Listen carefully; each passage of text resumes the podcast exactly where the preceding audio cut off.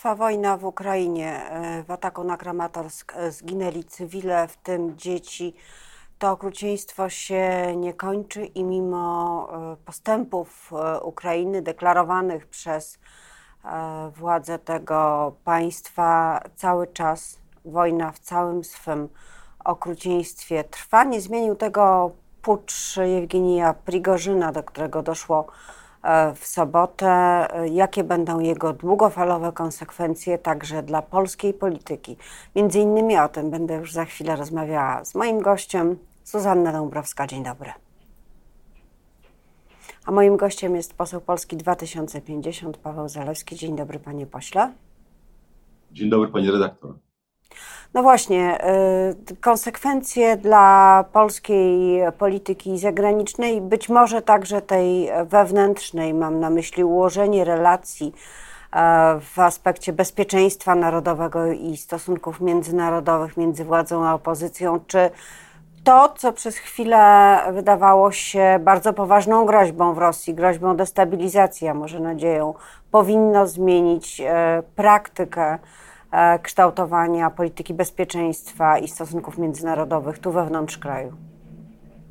Tak, e, jak najbardziej i widać wyraźnie dwie kwestie, które są e, dla nas, które się po prostu obnażyły, które zostały obnażone w wyniku tego, tej demonstracji Prigorzyna. Pierwsza kwestia to całkowity brak komunikacji wewnątrz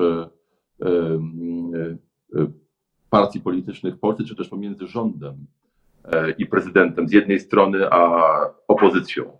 E, to był taki moment, który podobnie jak kiedyś Pucz Janajewa e, wiele, wiele lat temu, w 1991 roku, był rzeczywiście, miał pewne takie pierwiastki bardzo poważnej groźby. I to jest taki moment, to był taki moment, którym ja oczekiwałem, że e, rząd i prezydent e, zwrócą się także do opozycji i będą konsultować z opozycją e, sytuację międzynarodową. Bo to jest kwestia poczucia bezpieczeństwa Polaków, które budowane jest także przez fakt współpracy ponad podziałami ponadpartyjnej. I to jest coś, czego, czego zabrakło. Tutaj w ogóle nie było żadnej woli, aby, a był czas. Nie było woli. Nie pośle, aby... ale nie, nie było czasu, bo były konwencje partyjne przecież. Prawo i Sprawiedliwość y, swoją konwencję, Trzecia Droga swoją, Platforma, Lewica. Y, no, kto miał głowę do jakiegoś puczu Prigorzyna w Rosji? Myślę, że prezydent. Prezydent powinien mieć, e, e, mieć głowę e, i że to na nim spoczywa ten obowiązek aby skoordynować konsultacje pomiędzy rządem a opozycją. I tutaj z tej roli prezydent się nie wywiązał. I druga kwestia, bardzo istotna dla nas. Mianowicie PiS bardzo często mówi, że środek ciężkości polityki europejskiej w wyniku wojny Rosji przeciwko Ukrainie przesunął się do Polski to było bardzo wyraźnie widać, jak wyglądały międzynarodowe konsultacje, kto z kim rozmawiał.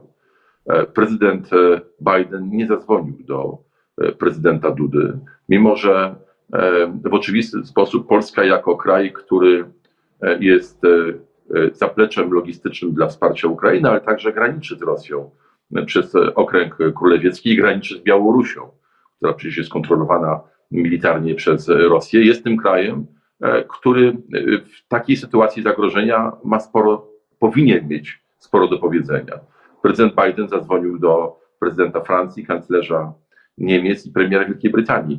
To pokazuje, e, jak bardzo rząd PiS, ale także prezydent nie zbudował właściwej pozycji Polski, mimo że podstawy do zbudowania tej pozycji realnie istnieją, bo rzeczywiście E, rola Polski w konflikcie e, na wschodzie, we wsparciu Ukrainy jest absolutnie kluczowa, ale to się nie przekłada w wyniku złej polityki rządu e, i złej polityki prezydenta na polską pozycję międzynarodową. No tak, ale prezydent Andrzej Duda konsultował się między innymi z prezydentem Litwy, jest wspólne stanowisko obaj będą e, przekonywać e, sojuszników e, podczas szczytu w Wilnie chociażby, ale myślę, że wcześniej też, żeby reakcja była stanowcza. Nie wiem do końca na co reakcja, czy na samą sytuację z tym buntem, czy to, że Prigorzyn znalazł się w Białorusi, a niedobitki jego Wagnerowców koncentrują się w jakiejś bazie, która jest 350 km od polskiej granicy i 200 od granicy ukraińskiej, ale nawet jeśli, to dodając do tego słowa Joe Bidena, że ani brew nam nie drgnęła, wytrzymaliśmy, nie daliśmy się sprowokować, żeby Putin mógł uznać, że Zachód maczał w tym e, palce, to jaka powinna być ta zdecydowana reakcja? Tak naprawdę zdecydowana reakcja powinna e, mieć miejsce wcześniej, e, kiedy Rosjanie podjęli decyzję i poinformowali o tym, podjęli decyzję o rozmieszczeniu broni jądrowej na Białorusi. Jeżeli coś zmieniło sytuację międzynarodową e, w Europie Wschodniej, to ta decyzja. E, ona bardzo silnie związała Białoruś z Rosją, jeszcze silniej, ale także bardzo negatywnie wpłynęła na nasze bezpieczeństwo. To powinien być ten moment bicia w dzwony i domagania się poważnej reakcji. Chociażby takiej reakcji, która by zrównoważyła e, tą przewagę e, ofensywną, która jest po stronie rosyjskiej wobec Polski czy państw e, bałtyckich. Tutaj chodzi o rozmieszczenie jednostek natowskich, przede wszystkim amerykańskich, na terenie, na terenie Polski. Tego nie było, tego zabrakło.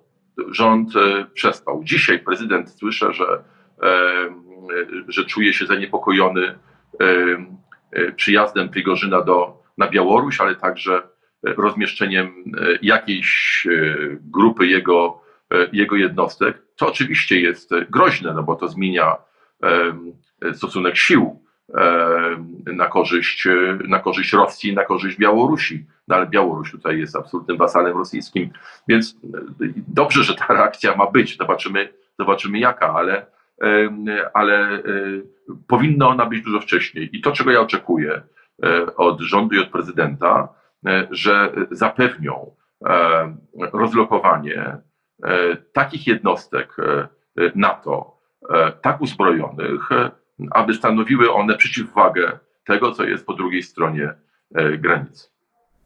Czy sądzi pan, że Jewgenij Prigorzyn całą tę awanturę przeżyje? Są tacy eksperci, którzy mówią, jeśli przeżyje, to znaczy, że jednak był dogadany z Władimirem Putinem. Jeśli nie, to znaczy, że wszystko idzie e, zgodnie ze scenariuszem, czyli musi odpowiedzieć głową za bunt, ponieważ inaczej Władimir Putin bardzo mocno straciłby na znaczeniu i pozwolił na podkopanie swojej pozycji. Jak pan obstawia? Ja wiem, że to może e, nie do końca jest e, humanitarnie obliczać szansę życia jakiegoś człowieka, ale Prigorzyn jest jednostką specjalną i za bardzo wiele śmierci odpowiada.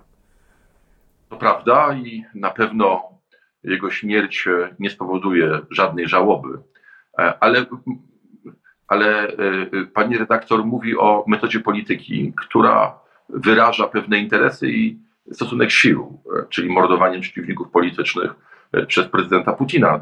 To jest pewna praktyka jego reżimu i trzeba o tym mówić, bo takie są realia polityki rosyjskiej. Ja myślę, że sytuacja jest znacznie bardziej skomplikowana.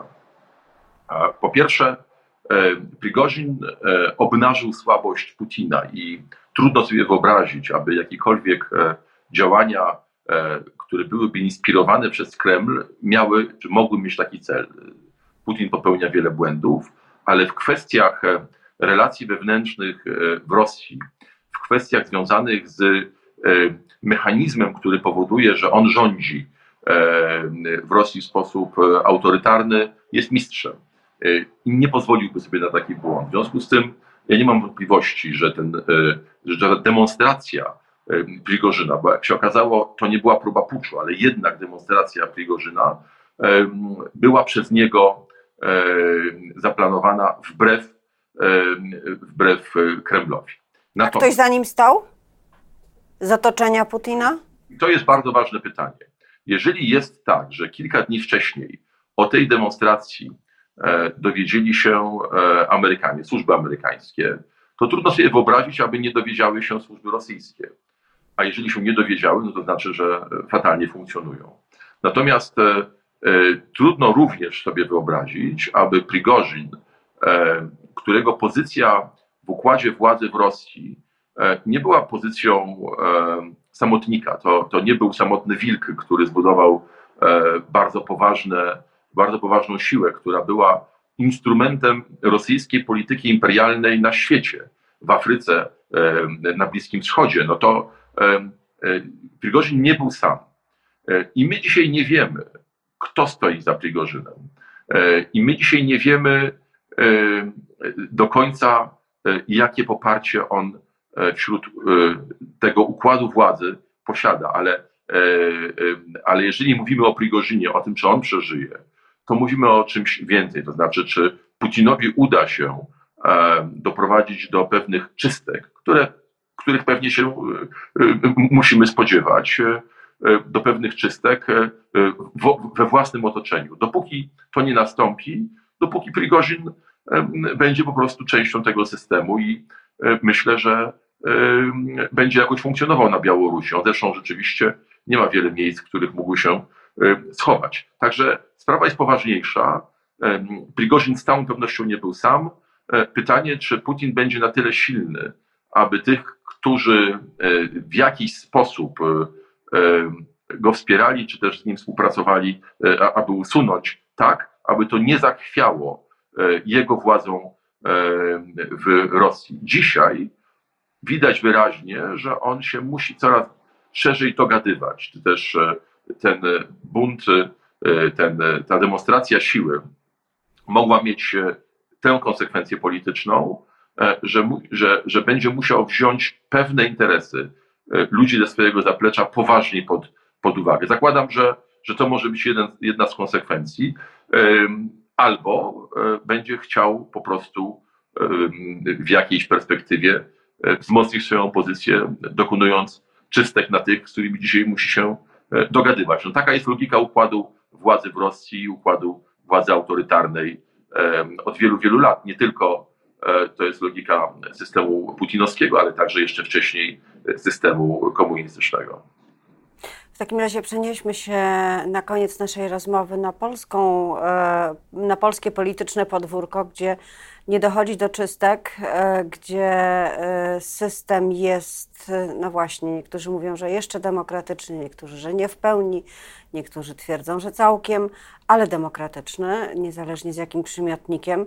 Jest kampania wyborcza wicepremier, wicepremierem jest Jarosław Kaczyński, jest jedynym wicepremierem, zgodnie z sondażem, który opublikowaliśmy w Rzeczpospolitej. E, nie, mało kto wierzy, że to pomoże Prawu i Sprawiedliwości.